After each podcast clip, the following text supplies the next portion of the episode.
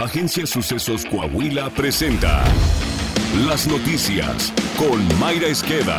La noticia en síntesis. Esto es lo más relevante para empezar. Supuestos habitantes de la selva lacandona retuvieron a militares hasta que les regresaron un cargamento de seis bultos que presuntamente contenían droga, de acuerdo con una grabación, mismos que cayeron desde una avioneta en Ocosingo, Chiapas. En el video se pudo ver a un grupo de aproximadamente 10 o 12 hombres hincados y en ropa interior. Algunos tenían las manos detrás de la nuca y la mayoría tenía un corte de cabello similar. Para que nos dejen libres, necesitan ellos que regresen los seis bultos que se llevaron, los seis bultos que se llevaron, si no nos van a quemar. Eh, solicito a mi general para que devuelvan ese, esa mercancía, por favor, aquí al personal de, de San Javier. Según informó Milenio, los bultos fueron regresados a los pobladores y los elementos liberados.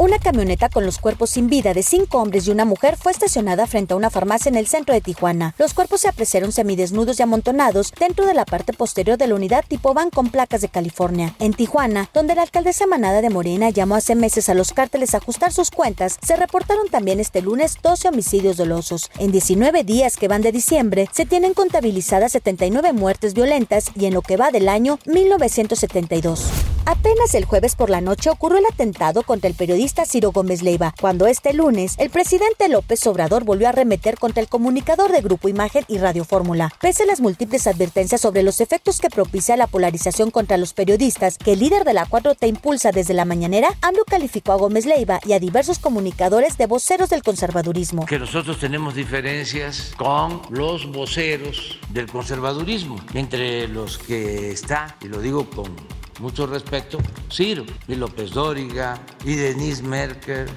Claudio X González, aunque no es periodista, pero es empresario, y Lore de Mola. Y además son diferencias que vienen de lejos. Dicen, se estigmatiza en las mañaneras, que ahora se hacen las víctimas. Si yo les recordara lo que han hecho, todo este grupo, que ganan hasta un millón de pesos mensuales. En la misma mañana, durante su espacio en Radio Fórmula, Ciro Gómez Leiva calificó como un escupitajo en la cara el señalamiento de López Obrador, quien por un lado dijo mostrarle solidaridad ante el atentado que sufrió y por otro sostuvo la embestida contra el reconocido periodista. Se tardó 72 horas, pero llegó la agresión, que él dirá que no es agresión, que es política.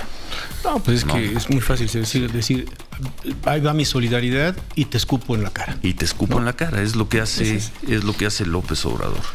Estoy contigo y viene un escupitajo a, a la cara. Es lo que acaba de hacer. En fin, Allá él y sus necesidades políticas, allá él y sus resentimientos.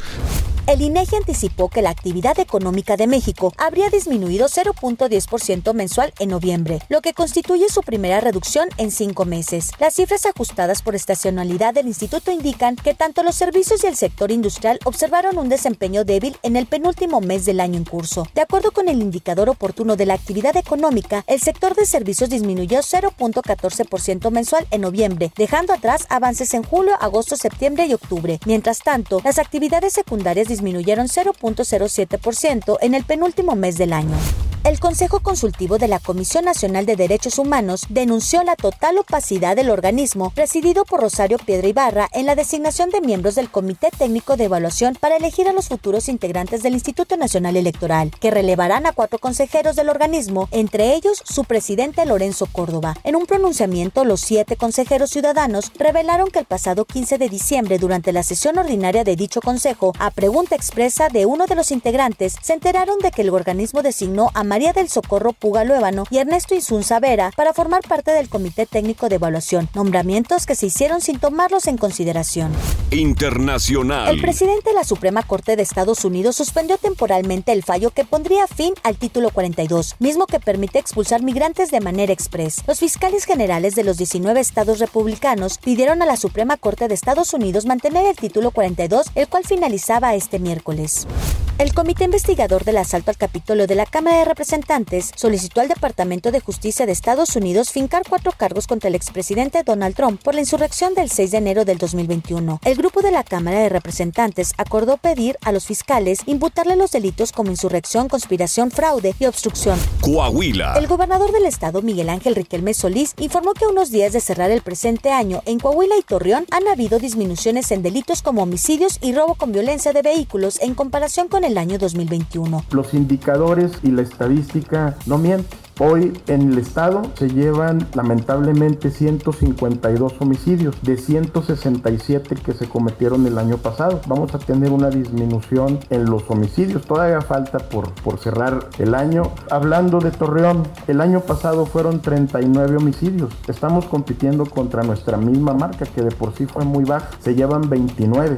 El secuestro estamos en cero. En el caso de, del estado, en 2021 fueron 472 robos de vehículos en 2022 llevamos 376. Como parte del reforzamiento de las acciones para mantener la paz y la seguridad en el Estado, el gobernador Miguel Ángel Riquelme Solís entregó uniformes y equipo táctico a los elementos de la Dirección Municipal de Seguridad Pública de Torreón, con una inversión de 15 millones de pesos. Saltillo. El alcalde José María Frastrosiller destacó la labor que se realiza en Saltillo a favor de niñas, niños y adolescentes. En la segunda sesión del Consejo Municipal para la Garantía de los Derechos Humanos de Niñas, Niños de Saltillo, se a conocer las diversas acciones realizadas por las dependencias del gobierno municipal. Fraso Siller enfatizó que su administración tiene como una de sus prioridades trabajar de manera conjunta entre las distintas áreas del gobierno municipal para garantizar que la niñez cuente con mayores oportunidades y un desarrollo sano y pleno. Está usted bien informado. Sucesos Coahuila.